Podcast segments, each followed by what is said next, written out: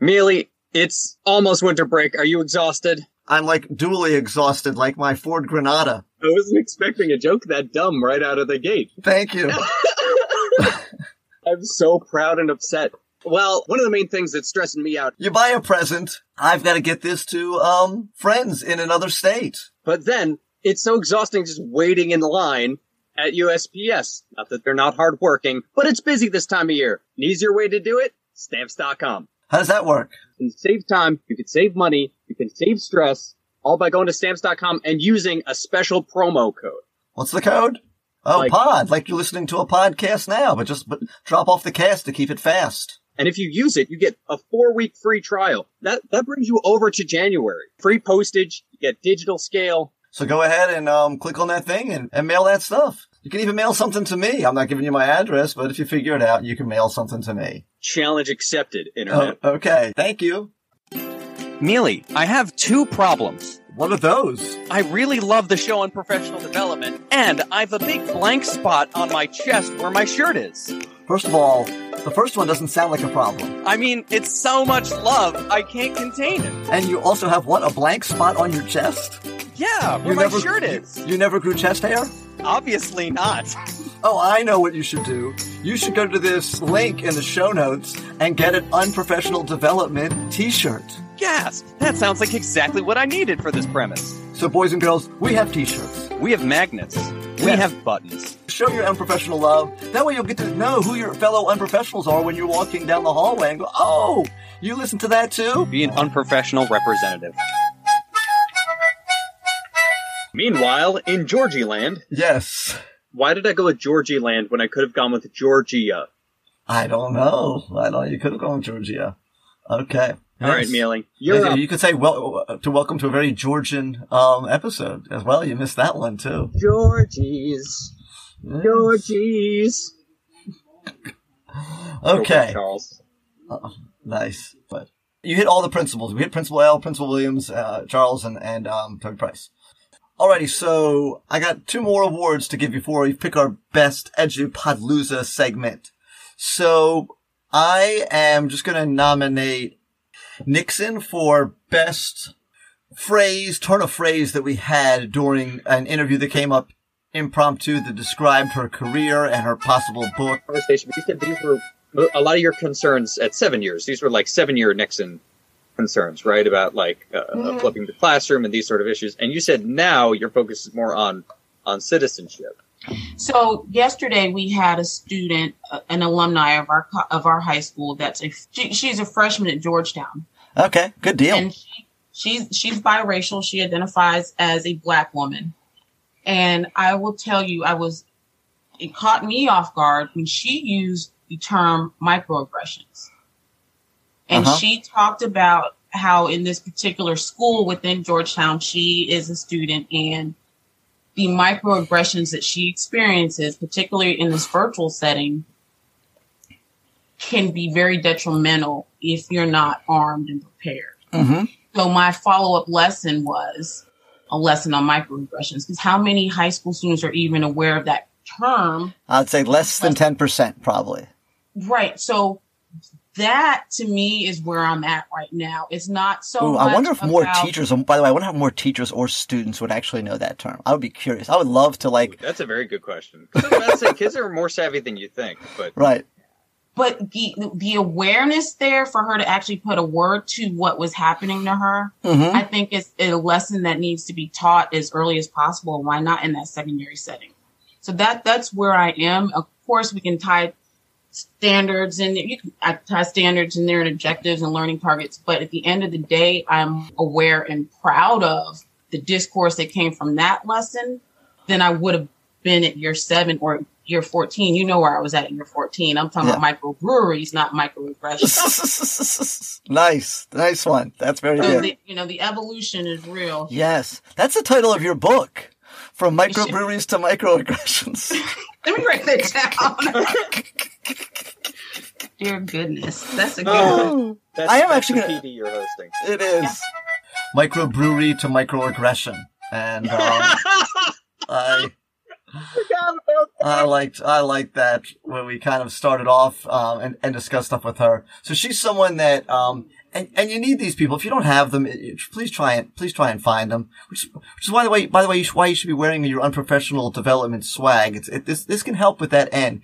If you can have someone at school that you can have a good quality um, conversation about the practice of teaching and whether that have some things that you agree with and some things that you disagree with and kind of help each other get to a better place. Not someone where you just complain and say how stupid the kids are and how stupid admin are. You don't want to get that, that becomes like toxic and, and, and sad, but you want someone that, where you can go, okay, here's the good stuff, here's the bad stuff, here's what I can do to make my job better, and here's what I can do to make, um, my teaching better. And um, Nixon is someone that I've been able to do with that. I've worked with her for I don't know at least five, six, seven years now.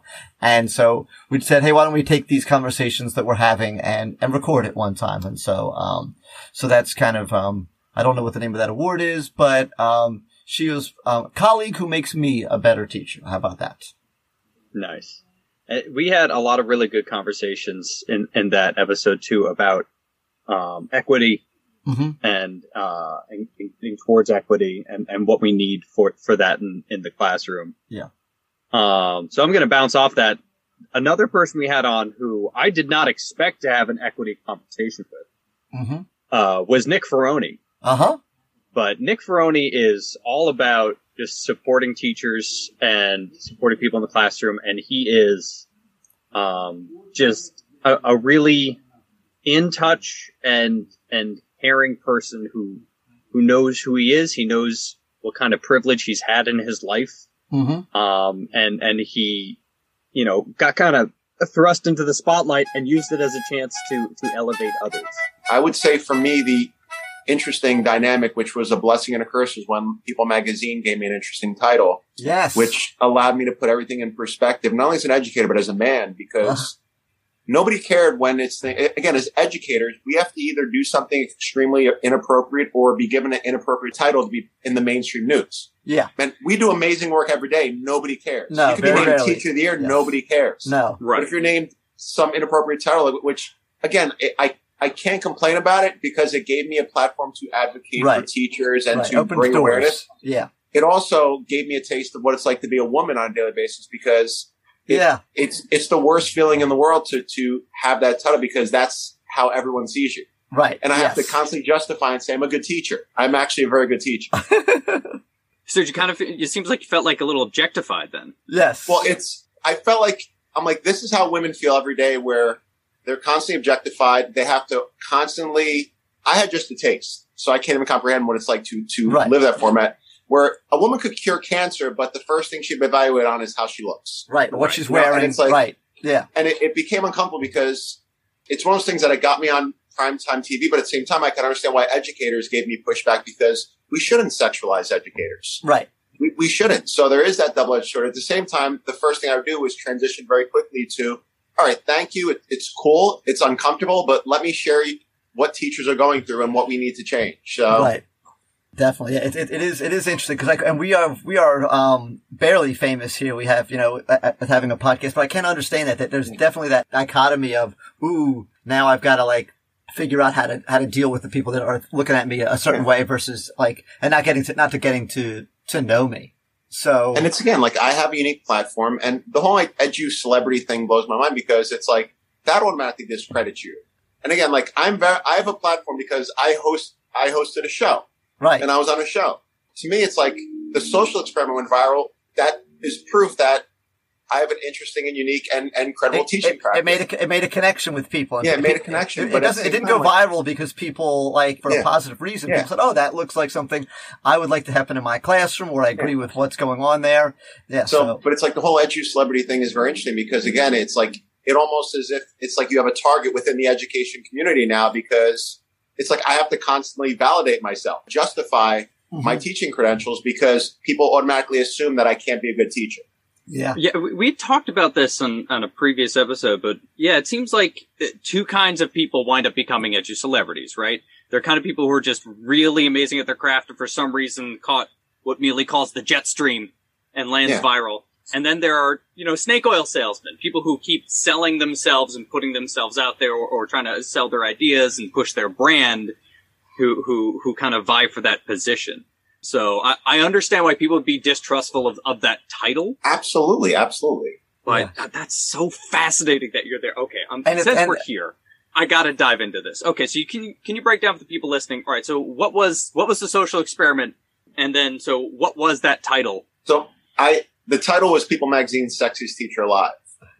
Uh, and the only reason I, I got that was Which the Mealey editor- and I did not get that invitation. I am really don't- offended. Well, and, and again, I promise you, you guys can have that title. It is, I'm, I think every again, We can't, every though. title anybody has, I think other people deserve more. Like men's fitness made me one of the 25 fittest men in the world. I'm not. I teach teachers who are fitter than I am. I, it's, but it's like, and again, the the title in itself. We live in a society where we titles don't validate anything. So again, based on my mom's opinion, I am the handsomest person in the world, Yes. but I believe her. That's my mom. You know, it's like, but it's so it's like even Tudisco. titles in itself. What we're gonna do now, guys, I want you to watch this. Tudisco and I are gonna take both take off our shirts, and we're gonna do the wave with our pecs, starting with Tudisco's right pec. Okay, here it goes. Whoa! Look at that, guys. That- until you're doing that, People Magazine, come get us. Anyway, So, but again, like it was a ble- and the only reason they picked me was the editor saw the work I was doing for LGBTQ youth and my Mhm. activism and said, "We want to help you out," you know. Yeah, and, that- and I that is cool. said no. yeah. And then Uh, the social experiment I did because I have a platform. And again, when I went to college, I took a culture studies course, and I remember seeing Jane Elliott's brown-eyed, blue-eyed experiment, yes, where she convinced her students, which uh, to me was the most powerful thing in the entire very, world. very good. yeah, I love yeah. that. Because to me as educators like we want to teach through empathy and experience Mhm. you know Mhm. obviously there's a right and wrong way to do social experiments there was a teacher in the south who put her children of color under desks and had white children walk on top of them to Oh, portray the slave trade Yeah, horrible Yeah, it's a horrible yeah, basically Stanford Attempt. prison experiment. Basically, yeah, she's conducted. horrible attempt so but there is a way to teach empathy as educators and in history i try to find simulations that not traumatize kids but make kids reflect by giving them a subtlety of the experience Yeah, So we did an experiment in my class to kind of show what it was like to be a woman in Congress. I picked six of the biggest, toughest, nicest kids, football players, Mhm. and I had 18 girls from my feminist club. And I led the students to believe that they were voting on new school policies. We were filming it because the Board of Ed had to have documentation of the voting. So they were under the impression that if it passes in this classroom, it's going to become new school policy the upcoming year. Yeah. So it was 18 girls to six boys, 80% girls, 20% boys, which is the opposite of how Congress is. yeah, So I wanted to see how boys would react when they're in the minority and the policies are directly affecting them. I wrote policies that were very anti-boy. Yeah. Girls get to pick their lockers first. Girls get 21% discount. Boys have to take a female studies course to be more sensitive to girls' needs. And every time they voted, they eventually started flipping out. This is a male prison. This is sexist. This is unfair. This is, and one of the kids says is like 80% girls. They can't decide what happens to us. 80% girls. This is insane. I want to call my principal. We want to get him. It was so powerful because that was literally the response I wanted. right. I wanted frustration when 80% girls are telling you what to do, what choices you have to make. That's when we ended it right there. It's like, this is how it feels to be a woman in Congress. and putting that perspective, flipping it was such a powerful visual for boys because they have no idea. Right. You know, it's again like as men, we have no idea because we No. we make the decisions. We Yeah. dictate a lot. White men, we make the decision more so than anybody else. Definitely. Definitely. Definitely. So it ended up going viral for that reason. Yeah, I would say for those because there are quite a few. Um, it happens when you get big. We're not we're nowhere near as big as Nick Ferroni um, because we don't take steroids. But no, he doesn't take steroids. it's a joke. Anyway, um, but um, but no. There are people who liked on, on Twitter and other social media who like to tear him down just because he is, um, big. And for those of you that maybe he's rubbed the wrong way one time or another or thought he was, um, what, whatever. I, I challenge you just to kind of listen to, to hear like the genuine, um, Nick Ferroni. And I, I think that we, um, got down to like who he, who he really is and why he really does what he does and how he really is, you know, a teacher who cares about students and cares about other teachers and, um, just happens to be famous and have a platform that, um, sometimes it's, you know, people throw rotten tomatoes at just because there's someone up on a platform. So, and, and maybe because obviously everything he says you're not going to 100% agree with, or maybe you just won't like the way that he says it, whatever. But, um, I challenge you to listen to that episode and see if you don't feel differently about him than maybe you do prior to, um, to that. It was was a really good conversation. And, Mhm. you know, the pranks he pulls on his students are hilarious. Yes, yes, he does. He, he he he creates. He he makes a big effort to do different um educational um. I don't know how to say it, but like educational moments, okay, in his classroom that, that relate to the content by making them, by making this stuff real. Yeah. And speaking of pranks on students, the, the king of pranks on students with his spelling bee prank is, um, is Joe Dombrowski. Okay. He's a character. He's hysterical. He's, he is a legit, um, you know, um, working, getting paid. Get, his bills are being paid by stand-up comedy, not just the two of us that just think we're funny. But he is he is hysterical. if you get a chance, you need to follow him on um, TikTok and see all of his um, all of his good stuff on Instagram, as I well mean, as I mean, we say we're funny, but he's got receipts. Yes, exactly. As well as when he comes to your town, check him out and support him. And he also really has a heart for teachers and he is just, and a, and a heart for students. And he's really, really funny. He has a podcast. It's sometimes it's about teaching. Sometimes it's about The Bachelor and, and that's not really my world. And I'm not really into The Bachelor, but if, uh, but if that's you, and I'm sure there's plenty of you other out there, then you definitely want to tune into his podcast as well. But, um, and his story about and and uh, Tudisco will will um play it about the the class pet. Um, You kind of alluded to this before. You were talking about how a year in the classroom gives you 10 years of material.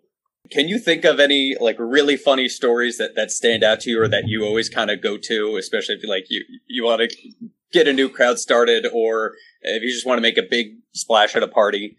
Uh, yeah, I guess I, you need to tell me what level of okay you're fine with me saying. PG thirteen.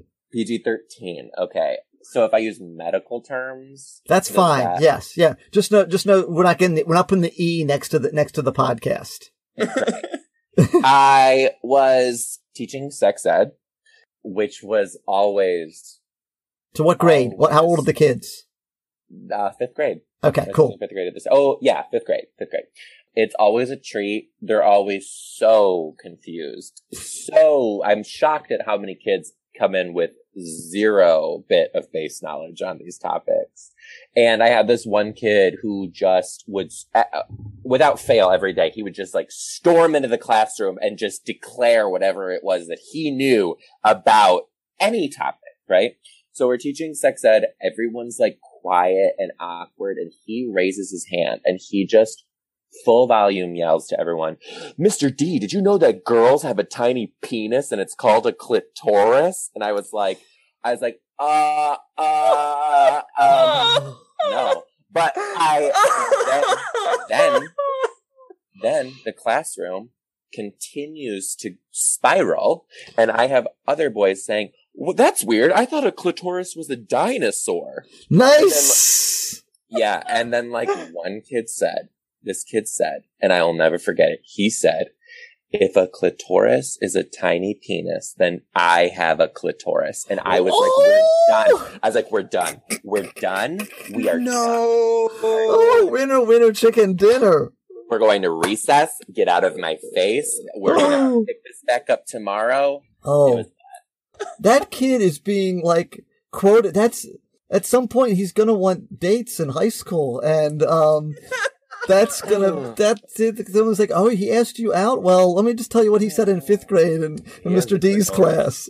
it was it was one of those like outer body experiences teaching is teaching is you always are expecting the unexpected it's like you're on the cast of survivor you don't know what's going to Yes. happen at any minute when that happened i was like i don't know if i'm going to laugh or cry Yes. I would have to turn around and face the board. I couldn't even look at them. I would, I would not be able to Oh. look at them. I would just, Oh. I would have to like, I, I, excuse me, I gotta like go blow my nose or something, whatever it is. And they just- know so much it's like a, a quick other one this happened again this was like my second year teaching i had a pet rabbit she was the reading rabbit so during silent reading i'd let her out if she hopped in your lap you read out loud to her it was a really cool tactic That's Uh-huh. Oh it was until um i it was like warm out. I was like let's take the rabbit outside. We're learning about adaptation. So you could see how she acts in her natural habitat. This rabbit is like white. It looks like a, like one of those fluffy pillows. Mhm. i put it in the grass. We all step back. We're like 20 feet back just watching this thing eat. A hawk came and swooped it up and got it and took it away. Oh, in front of my entire class. And then it gets better. That's Kid. in, that's the pilot episode for your for your show, by the way. Just in case you didn't know. It is. Yes. Um, the kid that, you know, you have that one unfiltered kid who just says, literally, all the girls are crying. And he puts his hands up and goes, it's the circle of life. I was like, I'm going to die right Oh. now. Oh, I'm going to oh. die right now. Oh wow, wow, that is that is that is good stuff. That is just um I tell that story to other people. yeah. I, I told I told it the other day. I actually did. So this is one that that gets you know get, go It's get unreal. It's it's it's it's really really funny. So I actually told it to my students the other day. Um, but anyway, so definitely, um, well, maybe that was laughing. We we have funny stories at the end. That that might that probably might be the winner for um best end of episode funny story. I think that um you know what's his name um your boy Matthew Dicks he had he had some pretty good ones as well. But um Mhm. but Joe, but Joe Nebraska that one was unbelievable already. Yeah. Okay, your turn. All right. Uh, and for me, uh, I'm gonna go with. Uh, I think one of our best recordings this year with the giant asterisk is uh, Dr. Jody Carrington. You're calling her a giant asterisk? That's that, well. You might have to put that over some of the language that she used, and and, and um. But I don't know. I don't think she is a giant asterisk. But anyway, No, she she is absolutely amazing, incredibly passionate. She does love her four letter words, which made editing it fun, but she is just like she gets it. Like Yes. she's she's so on it. She she knows it. Like she sees who the kids are, and it was a good time to talk to her because she's like an educational psychologist, mm-hmm. um, or maybe she's a psychiatrist. I forget. okay. Um, but because she Could be an works with ophthalmologist for all I know. Anyway, go ahead. but because she works in therapy, um, you know, uh, we talked about how 2020 was a really traumatic year and what kids really do need. hmm And so it really does come down to that because in every, listen, in every school division, every district on this planet, as we step back in, you know, at, at the end of this break, is that we just want to know we matter. Mm-hmm. And when we matter, we are the best. Some of us are phenomenal through the roof teachers. Some of us will just be the very best. I mean, just like the kids we teach, some of them have the most in- incredible cognitive ability. Some of them will hit a ceiling really early. Mm-hmm. Yes. Regardless, I want you to rise to the best of your capacity. Yes. And you will only do that in an environment where you are seen Yeah. Yeah. Yeah. as a So- teacher and a teachee. So, so you you mentioned, and we're gonna. I just want to go down this little river on our boat for a minute. Um, Wow. but yeah, we I'm get a trying. dinghy? Are I we we get a off dinghy. Yeah, we, boat? oh, we, yeah, we're on it. We're on, we're on, we're on the um the the things on the side. boat. Whatever it is, I don't know. Um, but so someone's hearing this, right? And they go, Let's. I'm losing the metaphor. It doesn't matter. It doesn't I'm with matter. You. Sure. So, but so someone someone's hearing this and they go, okay, well, whether it's to the students or to their fellow teachers or to whatever, they go, I've tried that and I get rejected and I just, I am, feel burnt from trying to be the person that's bringing the positivity and everyone's just like, you know, peeing on my Cheerios. How do I deal with that as, as a teacher? Is that a clinical term? Yes, yes, Okay. yes, In the. DSM. Uh, Um, okay, so two things. I get that question all the time because we have this this term, uh, toxic positivity, that Yes. Mary friggin' Poppins is always like, but I love it. I love the children. I love teaching. Yes. I love, friggin' love it. Shut up, Mary. right. So there's And it's actually not of it. positivity. It's something that's, it's, it's, it's, it's just toxic. So, Right. So let's separate the two of those things because I think what we need to do, this is the stage we miss all the time, is acknowledging, holding Okay. space for, this is hard some days. Mhm. This isn't always where I want to be. I Yeah. should have been an accountant some days. I don't always love every student. I don't always respect every administrator. Like, let's hold space. And in a post COVID pandemic era, what we will be dealing with, with a, is a lot of kids and families who are emotionally dysregulated. Oh, it's going to be. We've watched domestic violence go through the roof. We've Yes. watched child maltreatment numbers rise, and we've also seen an increase in divorce, Yes. which means those kids will come into your buildings more dysregulated than they have been Right. historically. And they're going to be expected to socialize on a grade level that they've, that, where they, where they didn't get the prerequisites, prerequisite socialization stuff. You know what I mean? Whether it comes to kids that are learning how to be like a middle schooler or a high school and, and all those awkward stages that we know that we've gone through. Well, now this kid's walking into 11th grade or, or, um, ninth grade and he's like emotionally a, a seventh grader. I mean, we had that pre-pandemic, but now we're just going to have it in like droves of, of, of kids. And they haven't flexed the no, you can't talk right now muscle for two years. Yeah. So Exactly. And here's my biggest concern, right? And, and my biggest fear for administrators is that they will be the push then to, to catch up. Yeah. So we have these really good unteachable kids Yep. because they're dysregulated. So we're going to need Yeah. some space to hold their hearts. Yeah. And then we're going to have the pressure from administration to get our outcome numbers up because we're a year Yes. behind. Oh Yes. my God. Oh my God. Oh my God. Oh my God. I So we got a really Silly. dysregulated, unteachable group of kids, a really exhausted group of teachers and administrators saying, Oh my gosh, go. So we're fixing to have a bit of a disaster here is, is my prediction. Yes. So Perfect. like now, now our boat is in the perfect storm. Yeah. Oh, and, and there's a there's a tornado, a tsunami, Telling you. and so here's here's what would happen if I could redirect the ship just slightly. Uh, I would just say, here's the deal, right? The people matter the most right now. yes. And when we regulate each other first, when we acknowledge each other first, when we are just nice, when we remember that bringing to a staff room meeting is going to go a long way. I made some snacks. I bought some snacks. Notes doesn't even have to have a monetary value. Notes on your educator's car, getting the parent council to get the kids together to do chalk art around the cars of the teachers in the parking lot that say things like, this is where my favorite teacher parks. Oh. Yes. Stuff like that means that I have then a regulated group of people who can then hold the dysregulated hearts of the kids. Yeah. And when I have a strong village, these babies will rise so much quicker. Excellent. Okay. That's okay. So well, thank you for coming problem, to my TED pro- problem solved.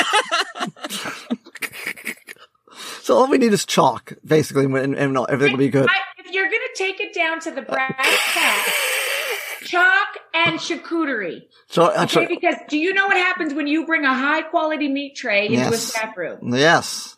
So anyway, it's really No, and by the way, this I call them shark toothery boards, okay? Because that's that's just how I am. I don't know why, but I do. Well, Shark I toothery think boards. Yes, why not? And I maybe don't that's know. what you have on a cruise ship is a shark toothery board. It would be. Wow, there you go. Boom. All right. Oh, this thing, this, we- we- see, this is, this is what you come for, boys and girls. Okay. So this, you looking at like a, like a really deep thought there. no. Yeah. No. no, I I was just thinking like, oh no, but we really need to focus on the numbers because what would our country be like if people didn't understand science? Yes. Uh, oh, wow. Oh my goodness. Yes. Right, you can't even get to the numbers if nobody knows how to be nice or to have empathy or compassion. So Mm-hmm. it is that first piece. And then even if you have the best curriculum, kids cannot learn if they're getting beat up every day. Right. Kids cannot learn if they don't feel seen. Kids cannot learn if they have teachers who are like, sit down. Yes. Now, is that, is there a time for that? Yes. There's take charge moments in every classroom, every household, every, all those things. Right. But the deal is, I can't make you learn. I can't make you be nice. I can't take away enough stuff from you to make you be kind. Right. I have to show you. I have to show you how to be empathic, how to be anti-racist, how to be connected to a community. I can't Yeah. tell you. I have to show you. So my biggest input right now, my biggest focus must be on staff, not on kids moving forward in the next two to three years. Full stop. Right. Oh, yeah. Right. So I'm going to give this the award of so smart it made me feel dizzy. This- oh, Um, nice, nice. Because yes, because I I had um, a vertigo attack while we were recording, so um, Tudisco had to kind of finish it up for me. So it was quite a quite a rough thing. I was literally, um, I, I assume you edited that out, like um, vomiting literally like um, feet from the microphone while um, the recording was continuing. So um, it was, uh, yeah, It was I didn't know what to do, so we just kind of went on without you. yeah, yeah. But she was just yeah, so so so into the interview that she just she kept going awesome, awesome. Yeah, yeah. She was like a pro. Hey, professionals, pardon the interruption. We're always looking for resources that can help us, and we know that this has been a really tough year. So that's why we are proud to announce our, our new sponsor, BetterHelp. BetterHelp is awesome. It's not a crisis line. It's not self-help. It is professional counseling done securely and online. So you can send a message to counselor anytime. You get timely, thoughtful responses. You get schedule week video or phone sessions. It, it's awesome. It, it has everything you need. And it's more affordable than traditional online counseling and financial aid is available if you need it. Uh, licensed professional counselors are available. They're specialized in depression, anger, family conflict, stress, anxiety, grief, LGBT matters, self-esteem, sleeping, trauma, relationships. I'm pretty sure that's everything. The only thing they need to add in is losing a monopoly, and I'm pretty sure that's the whole gamut. So if you want to start living a happier life today, as a listener, you're going to get 10% off your first month. All you have to do is go to betterhelp.com slash listener. That's betterhelp, H-E-L-P dot com slash listener. Stand professional. Okay, so now we're going to um, favorite Edupalooza segment. Boy, that's that's going to be hard. So to choose. let's do a rundown of the segments just to remind uh, Okay. our our loving of professionals. Okay. So we had um, two round tables. One was kind of like uh, about specifically about podcasting and being an education podcaster. Another one was innovation that works in um, in the classroom. So we talked about just different things that we do that might be different or um, that that works for us. We had the radio drama.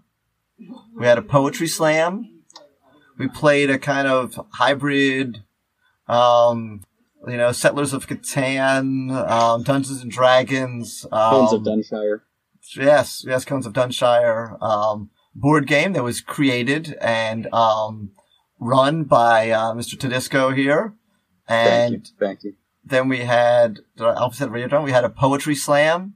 And then we had a, a magic wand hour where, um, we gave, um, the listeners and, uh, the Twitter followers a chance to say if you could wave your magic wand and change one thing about education, what would you change? So, All, all of which are amazing, and Yes. shout outs to every person involved. yes, yes. I will say that definitely my, my favorite, um, section was the radio drama. So it was the one that we, I think, spent the most time preparing for. Uh, myself, Tudisco, Batsheva, and um, Aviva. Shane, Shane helped. The, Shane helped a teeny tiny too. bit. Shane, Shane, Shane was there at the at the initial um, meeting, and I I think he contributed something. Whatever, I don't know. We don't like Shane, but anyway, Shane, if you're listening, I hate you. Um, just just checking to see if you listen to my podcast ever, because I don't listen to yours anyway. But um, oh God, I don't know. But no, so we so we spent a lot of time writing that, and then we had rehearsals, and I got my wife involved, and I had to sleep on the couch because I didn't communicate well between um, the the co-writers and my wife that I had already given her a part, and they thought it was nepotism, and she thought that I had told them, and oh, that was a whole thing. But then, and then we had to get like the sound effects going, and oh, it was it was um definitely a labor of love, and it came out really really good, and um It really did. And Tudisco's gonna um if it's not if it's nowhere else, please please play the um the whistle sound um segment from the original. Do you can, can you still pull that out somehow? Oh yeah. which to me was um my favorite part of the of the whole thing. It says I should be. Oh, Oh, sorry, barricade. I forgive you and appreciate you taking the time to apologize during a stressful situation. Um, it says I'm supposed to put this bucket on my head and spin until I count to five. Why? Do you have a better idea? Uh, no, but what are you doing? I'm creating a sort of giant fly trap made from butcher paper and glitter glue. I'm slacking though. I've only created 10 feet so far. Okay. Uh, one, two, three, four. Oh, I don't feel so good. Oh no! She tripped on that barricade and landed right in your glitter trap. Nico, did you do that just so you could photograph her falling?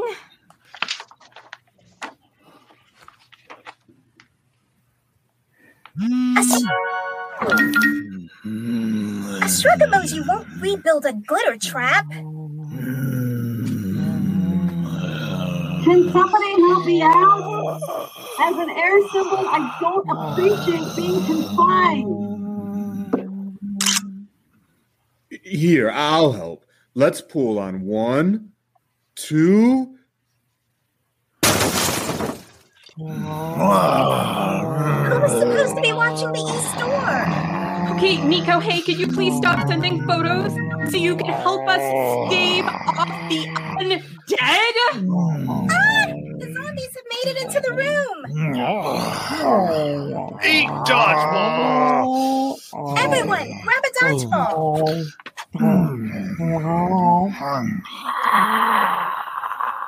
The dodgeballs aren't stopping them from coming closer! Wait, I have an idea.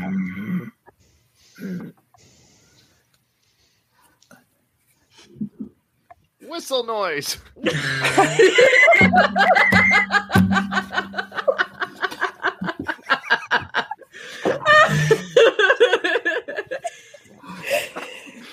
What Taylor, did you that actually have do? to blow the whistle to make a whistle noise. What did that do?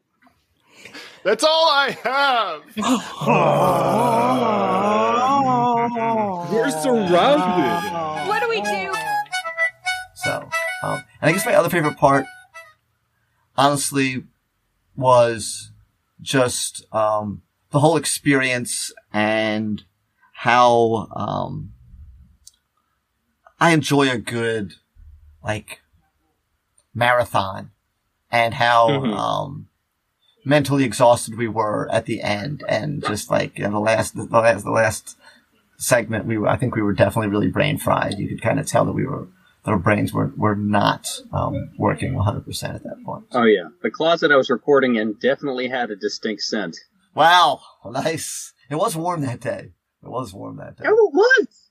Yes. It was. Yes, I know, which is why I had originally had a plan for wearing a different hat every segment, and because we had video for that segment, and I like after like segment one and a half, I'm like, "No, this is I'm not doing this. I had like a whole bunch of hats laying around like my laundry room podcast. I did not know that.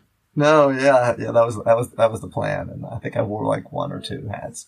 Anyway, It- The the radio drama was really cool because, especially how we wound up writing it.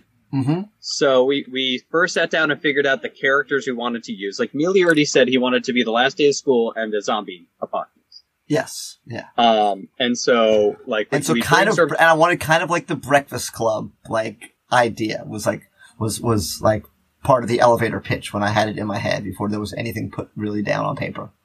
Right. And so we, we debated on like who the different uh, people in it would be and if they'd be students or teachers and how that would work. And from there we kind of fleshed out like what would be the, the, the big moments in the script. And then we just sat down at a writing session and wrote our segment and then came back and read it all the way through. And it just, it wound up syncing It actually, it actually worked really, really well. Yes. yes. It was it was like and like we had similar running gags throughout it, which was Yes, so yes. weird. That but we was just all had the same clear vision of, of what it was going to be. It, it was it was nice.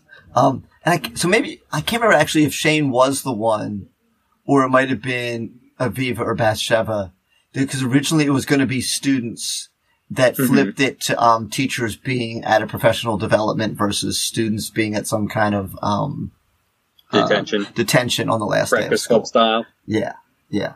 So I know. I have to come up with an elevator pitch for Edupodlooza too. I, I've got a few ideas running around head. Edupodlooza 2 Electric Boogaloo. Yes. I, we can't do it Tudisco.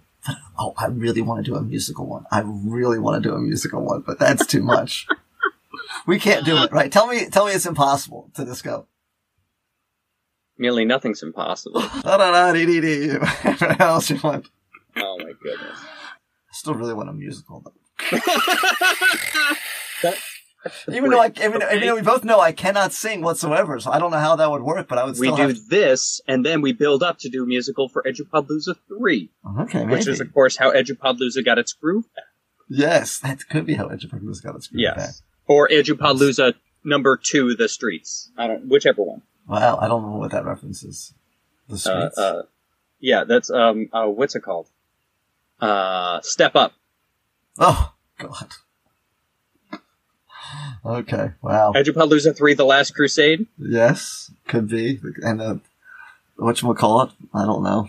Um, search for the musical. I don't know. Okay. Uh, my favorite Edupalooza segment is absolutely our second round table. Okay. Um, our second round table where we talked about like the question was simple. We were just talking about being edu podcasters, Mhm. like being in education and being in podcasting. Yeah. And the conversation got so honest and so vulnerable and Aw. and so like it was very sweet and it was very um like just it talked about like our our universal struggles and fears Mhm. and and I want to just thank every person who was a part of that Yeah. um because we we really like that conversation really went somewhere I was gonna say, I think Tracy Bowder had that, that. I can like feel her influence as you're saying that. That she really like that's her. That's her personality. Um, Mm-hmm. and that I, I think I, I'm sure. There, I'm not saying everyone else in it wasn't willing to go there with her. Um, but I think that that that, that she kind of um brought that to that as well. oh yeah and and uh Natalie Vardabasso Yes. Yes. is also well. very honest about Yeah. you know Yeah. how she was influenced and and, and the Mhm. fear that she was feeling I, depending on what it is, you know, as educators, Mealey said it best, like we always have to think about our jobs, you know? So if we were just maybe in the corporate sector, private sector, or entrepreneurs, we could have some of those conversations and really, really push and go deeper and challenge um, some people's thought thought processes. But I feel like that's that that's the elephant that's always in front of us like I, you know and, and not just in guests in the podcast this is just in general like what we sharing our thoughts on social media engaging in a conversation. Like we always have to be on. We always have to be mindful and some things we choose not to engage in because we know the risk. Um and that's that's that's kind of frustrating in education a little bit. Literally Tudisco, probably eight out of 10 people that I told we were starting a podcast and it was going to be about teaching and it was called Unprofessional Development. How many of them looked at you like, dude, you, you're going to get fired? Like, how many times did you, how many, like, so many people told me that. They're like, are you sure you should do that? Aren't you worried about your job? Like, I got told that. So, like, so, so, like, my dad told me that. Like, like my fellow teachers told me that. Like, like other people, like, you know, have, have told me people that we'd asked to be on. They're like, oh, I'm not coming on there, and I'm not getting my, I'm not losing my job. So, have you guys had that experience as well, or is that, or is that relatively unique? I almost was fired. Oh, Really? Okay, Yeah. Go ahead.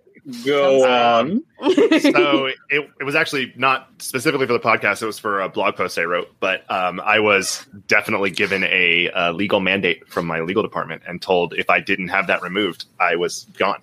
Um, and so I have become very well versed in what my contract says and where it reach, reaches my First Amendment rights. Um, and so it, it's you know, it's one of the things I talk about. You know, you, you look at Shane's all black bunker room. There there was a running joke for a while that I was podcasting out of a bunker somewhere in Florida because I don't specifically say where I teach, what uh, what district Right. I'm in, what part of the state I'm in. You know, those are things I don't say because I. Brad Schreffler, host of the Planning Period podcast and Twitter personality or whatever else you want to call me, is uh, is not the same person that has a day job every single day and works for someone else. Um, so there's Is your name, you have a different name? Well, it's the same name, but Oh, it's okay. uh, but they are very separate personalities online. There, there's Okay. never a direct reference to my district or my school or anything else on any of my public stuff. Um, and so, yeah, it's absolutely a consideration for me because those two things have to be kept separate. Um, and yeah, people have said to me before. In fact, with my recent promotion to assistant principal, I was asked again, like, "Well, are you going to keep doing that? Like, now you're you're board appointed. It's different now." And I'm like, "Well, technically, it's not. Like, in terms of legally, it's not. But you know, yes, there is a consideration. So." You know it's it's definitely something to think about. I, I, what i try really hard to do um, is not let it impact what i say on my show. You know there, there's times where i will want to write a tweet and i don't write that tweet sometimes. Like there's definitely times where i'm like "Ah, all right maybe not the right place Mhm. for that. Um, and it's never like uh, the actual ideas that are problematic. It's usually the phrasing that i decide is what i should rewrite. Um, but you know, for the show, I try not to. It's never kept me from pushing back against something. Um, and I guess I should put it that way. If somebody comes on my show and says something, and I'm like, ugh, you know, one of the questions I ask all the time, all my guests is, what is the biggest problem facing education today? And I get all kinds of Many answers. Yeah, I get. You're not wrong. Uh, but you know, sometimes I've had to push back and be like, "Really? You think like that's the biggest problem, like of all things?" And like, or do you really think that's the problem, or is you know, Parking somebody- spaces. We don't get good enough parking spaces. exactly That's like the problem. Come on, come on, give me a little more. You took Um, my magic wand answer. How dare you, Haley? So yeah, but I mean, it's it's definitely happened, and I, I will tell you that that was a very terrifying experience for me, and and very frustrating and angering because like I was like, "Are you kidding me?" Because the particular post was not actually political or or questionable; it was something else. But um, Can like you tell us what it is? I'm so it, curious. yeah, it was a, so I was writing a blog post for Microsoft. Actually, I wrote a blog post for Microsoft talking about uh, how we were using OneNote in our school. Um, at the time, no one else was using it the way we were, and so it was like a post, and they posted it on the Microsoft blog, and that was that was the line apparently. That was Um, it? Well, the reason was one of my screenshots included the corner of our district logo, and Ah. I refer- I said the name of our school at one point, and so their argument was I was representing myself as a employee of this district and promoting a product, and that could be construed as the district promoting that product. And I was like, but you literally bought it for us. like, I don't, like, I You're don't, gonna get fired. Look for something way cooler. Right, You know, exactly. I have some I have some thoughts. I feel like I have I been know. thinking about this exact thing deeply a lot lately because of the idea of career path. And there is so many people in education that become position bound. Maybe they want to be a leader, but there's only one or two leadership positions at their school, and then they feel stuck. And we are living through the democratization of everything because of the internet. Like you can have a podcast, you can have a blog, you can create a product and actually go to market and sell it. But where is the line between when your intellectual property is your own, but because you're working at a school where a lot of your ideas and learnings happened, they feel that there is some like I feel like that is a space that in the next two to three years we are about to see so much gray area emerge. I feel like I'm dancing in it a lot. Full transparency, my podcast is sponsored by my school. You want to talk about really I feel like I can't I won't go too deep into that, but it's really a fascinating constant space or like Brad, I have been reading a lot of my policies and procedures and contracts very closely um, because this does open up so many opportunities starting a podcast. But then do they own all those opportunities that I now have come my way because they sponsored the podcast? Well, I know, I know in our district, there was a real push because, I mean, honestly, it's because probably teachers were taking like school cameras with them on vacation and taking photos of their vacation and stuff, which I don't think that's a good idea. Um, so they became very clear that, you know, you cannot use school equipment for anything that you create out of work time. So like I had to go and buy, I was using like cords from the band program and mic stands from the band room. Um, so I had to go buy my own mic stands and my own cords and use my own laptop, my own nine year old MacBook Pro that I'm currently using. Um, just to make sure that I was above board. I, I talked to my principal. He's like, "Well, I guess you can use the Wi-Fi at school for it." I was like, "Oh, thank goodness!" But, but I mean, on the on the flip side, you know, I have uh, let's say I know a person, and they have been working on a product, an educational oriented product that they are very close right now to selling for mid six figures, maybe more, and possibly even making a career out of this as well. Mhm. Um, but they have been very careful all the way along about making sure that they it is theirs 100% like not using any school resources because i mean i don't know what it is for all of you but i mean in in, in my school district you know by definition anything you make in the building like if i draw a happy face on a piece of paper that belongs to the school district as part of my creative output Hmm. so And yet, we have one of the highest rates of attrition of most careers. You think someone would start thinking, like, oh, the name of the game in the 21st century is agility and adaptability. Maybe we could find a way to create more flexibility in these positions so that people can see their career path go in different ways within the educational space without needing to go, like, ooh, that's yours, that's mine. And if I want to leave, I got to cut and run and become a private entity that's doing all this work. It, it's run like a lot of private yeah like they said private entities right? I mean you go to disney you can't make you can't make a movie off the side of your desk while you're at while you're working Mm. because that's theirs. So I mean, yeah, that's Yeah. one practice mm-hmm. that I feel like education actually lines pretty closely to, to industry there. You know, so Yeah. like, and like Shane said, I've, I've done a lot of side projects and stuff too. So that's one of those things where that stuff never touches a district laptop. That stuff is never done on school Wi Fi. It is like, if I have to do something, like even if I'm staying, sometimes I'll stay after my contract hours because I'm, I'm going to a concert that night to support the school or whatever. And I'm, I'm working on stuff. I pull my hotspot up on my phone and I work on my mm-hmm. personal laptop. Like it doesn't touch district network. It doesn't touch district computers ever. The podcast has never. I well, there's a sticker for the podcast on my school laptop, only because that lets me know it's mine. But that's the closest those two things have ever come to each other. Interesting. That's going to change the way that I operate because those. And I mean, I'm glad that we had this conversation because I never really made those considerations around, um, yeah, like using Wi-Fi or school laptop or anything like that. It's fascinating. particularly the Wi-Fi. Mm. Seems crazy. I was going to say, as, as we're sitting here and I'm looking into the camera of my school issues, You're like, oh, oh out no. of state. I mean, w- w- where things I think anyway are a little bit different. So my my charter management company gives me a lot of autonomy. I've been with them for a long, long time. Hmm. So, but it is something to definitely consider. Uh, those are things I've never even thought about. It, I worry about it hearing it on other people's shows sometimes. I mean, genuinely, because it's like it's not something you think about until it's too late. In most cases, I mean, I was lucky in my case that I got the warning. I wasn't just immediately fired. I feel like I was lucky there. Um, but it's like I hear other people's shows and I'll and I'll listen to them say something, and I'm like, ooh, that scared me. That was not a smart. Like, you don't attach those two things together. Like, ugh, keep that separate. One of my former principals, uh, it's a legacy statement now. She would always say, "It's not a problem until it's a problem," and when it is a problem, oof, you know. So, yeah, that- that's that's the thing. There's just so many things to think about. And um, Aviva, I think it was you, maybe Natalie. I can't remember because it was earlier in the conversation, but you know, it, it, the one frustrating thing about all of this is education should be the one space where we among many others but education should be the space where we celebrate and amplify innovation creativity thinking outside of the box um, modeling for students to be those risk takers and invent create design be the architect of our thoughts. And it's punitive.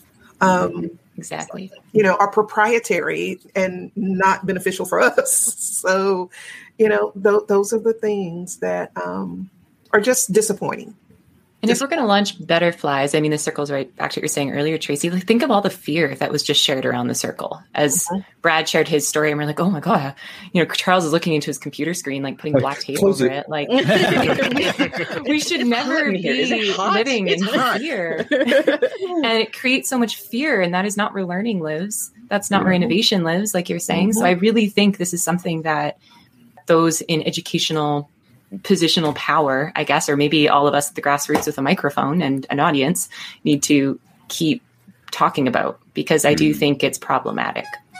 but, but yeah just wow No, it was it was a really good conversation. Yeah, yeah. Um, is this where you want to talk about the last duo? Oh, and we, uh, we was gonna say we, we, well, no, because they weren't both there. But anyway, we, yeah, flashback to the to the duo. So still, you know, or, or maybe this is an honorable mention segment because they probably already they won a Georgie last year. So uh, if it's too early to give lifetime achievement Georgies, um, but um, but Since we haven't had a lifetime and they haven't really achieved anything. no, that's true. Well, no, Gerardo is teacher of the year for Colorado, so that's that's, That's kind of impressive. That's Um, true. but we just feel as if they are um when we get together it, it feels like a family reunion. It feels like you know from the first time we recorded together um it just we got in the room and it just felt like we've known each other and we just had um uh what you want to call it repartee or I, I don't know some something. We Some had kind of really French- big Muppet energy. Yes yes so we and just the last recording was like you were Kermit trying to get a show out of us. Oh, it was- and it was- we were oh, just blowing things up. this it, it, it was definitely I, I tried to go a different direction and it definitely went a whole other um dynamic but it but it really really worked i feel and i think what was great about it was the goal was achieved. It was supposed to feel like a PLC and it felt exactly like a PLC. You know what I mean? so we want uh, to talk about one thing and nothing really gets done, and by the Right, end, we're like, screw it, we'll just put it all together. Right. Yeah. Just send me an email, like, and we'll, and when you get your part done, right. Um, let's just try and design just a, let's try and just to, just do a little bit. I know it's going to be tough, but, and so here's the one. Let, let's talk about this. Why offspring that result from sexual reproduction have greater variation than offspring that result from asexual reproduction? First of all, does anyone know why? Say again. Why? Because you're mixing more genetics. Say again. I asked for the, but you can't give wait time to Desco. What Sorry, was the sorry. question? So- Sorry, so the I question redact my previous statement. The question is, so there's asexual and sexual reproduction, right? Why is there more variation in the offspring with sexual reproduction than asexual reproduction? Tudisco, what did you say? I said. Ugh, uh, I said it's been, you guys. You're that guy in the group project.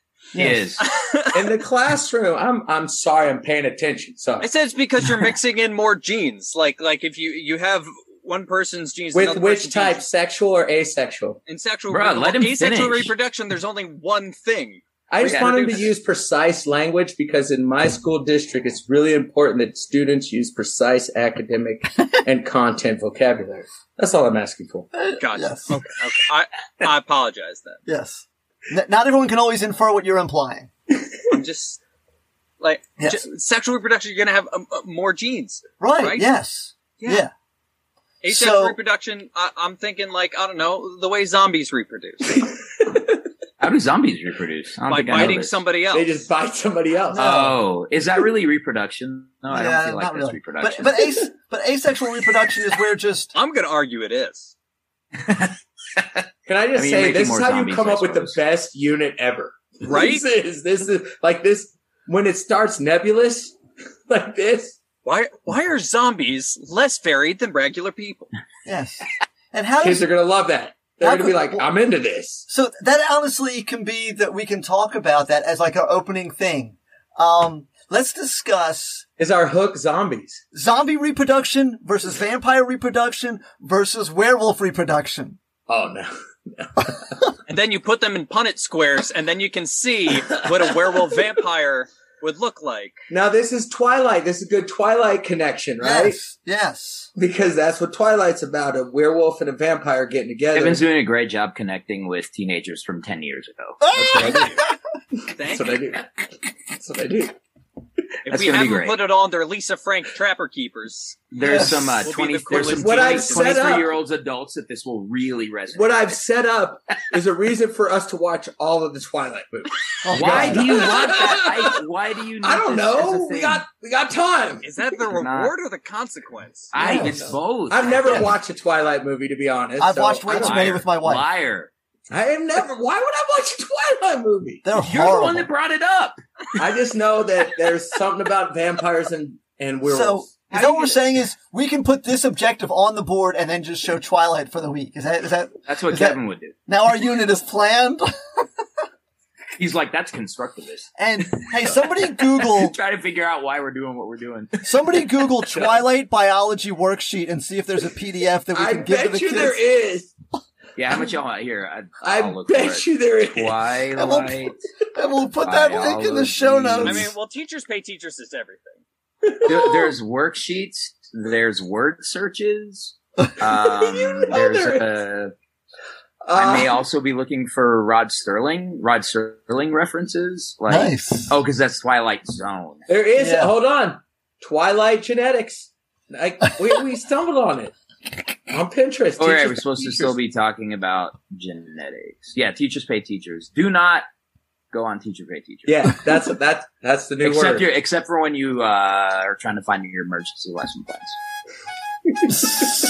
so I just want to give it, just give them an honorable mention, and um, I assume we will have them on again in, in 2021 because of that. I try and make it like an annual thing, having having them on because we just have a blast every time we get in the room, and I'll or in the, in the Zoom anyway. But um, I'll have to figure out what the, and I'll come up with some kind of uh, third thing of a Bobby that will make it um, whatever whatever we'll do. But we'll, but But I know it doesn't matter. We could just, we could just exchange recipes and with, with the two of them and we would end up going to, to, to really funny places as well as all of us can't not be silly and can't not start talking about like um, our passion for pedagogy at the same time. Like we, it's, it's like, Yeah. we, we both, we, all four of us like flip flop back and forth between both of those things at, at, at all times. And all of a sudden we'll be like, the guy who was being the silliest five minutes ago will go, but actually, when you did the classroom and da da da da da da da da, and then like drill it home, you're like,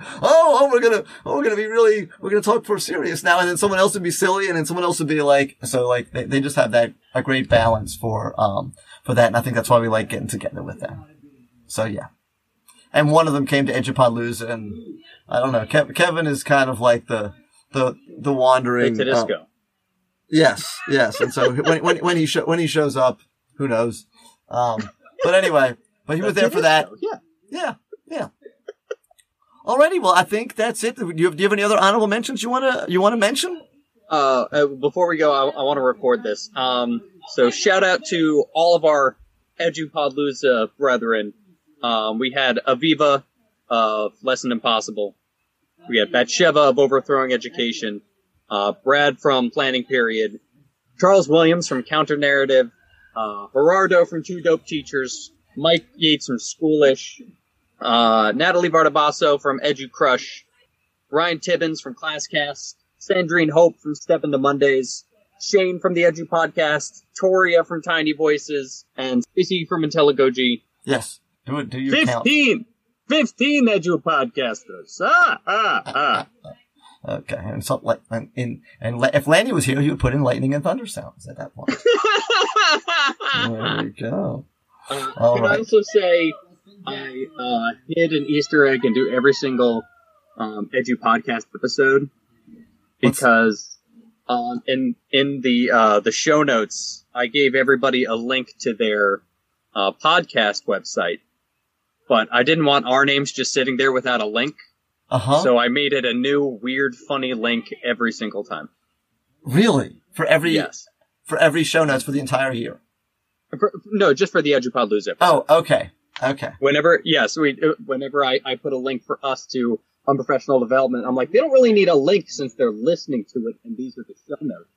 So you just So put just added in links to weird stuff. to random stuff. That's cool. Yeah. That's cool. Um, by the way, I follow the count on Twitter. You know what he tweets? About once every two weeks. 745. Like, and that's it. That's the tweet. 2,368. Like, like, just, just random numbers he tweets and that's it. Doesn't tweet anything else ever. Just, just every once in a while he tweets a number. That's brilliant. I just want to say, in traditional vampire lore, vampires are obsessed with counting. Yes? Like, yes, that, that is that is uh, in league with like traditional vampire lore. Okay. I did not. I did not know that. Okay. Yeah. I know some of them are counts, you know, but um, that is true. Yes. So, but anyway. Alrighty. Is that it? We are we good? Oh, we're great. Do, do you want to say anything to our viewers who have listened to us? Yeah, well, guys. I years just, now. Yeah, just thank you. You've you've you know you've you've been listening for for another year, and I know we kind of weird because we just had our hundredth episode and we were doing this already. But but thank you again. Appreciate you guys. Love you guys. Um, tell your friends. Tell your neighbors. Put it everywhere. Okay. We are we definitely continue to see growth. So those of you that have you know heard it from a friend, tell a friend, and those of you that have already told a friend, you know, hopefully you've got another friend. You know, good luck for that. But anyway, um, we, we just appreciate it. It's it's just so neat to um to get to do this, and we just really we really appreciate all our guests. Oh my goodness, it's just it's just amazing. Just so many people, and um, you know, we and we we've talked about this before. I I feel like I'm a better teacher because of this podcast, and hopefully the people listening are slightly better teachers because of our podcast too. And and, and you know, so I, I don't know. Or So- just maybe you're just a little more comforted as a teacher. Just know That's you're going true. through similar misery as other people. Yes. We're all having the same struggles, and uh, we can laugh about it at the end of the day. Yep. Alrighty. Thank you and stay unprofessional. Stay unprofessional. Stay unprofessional.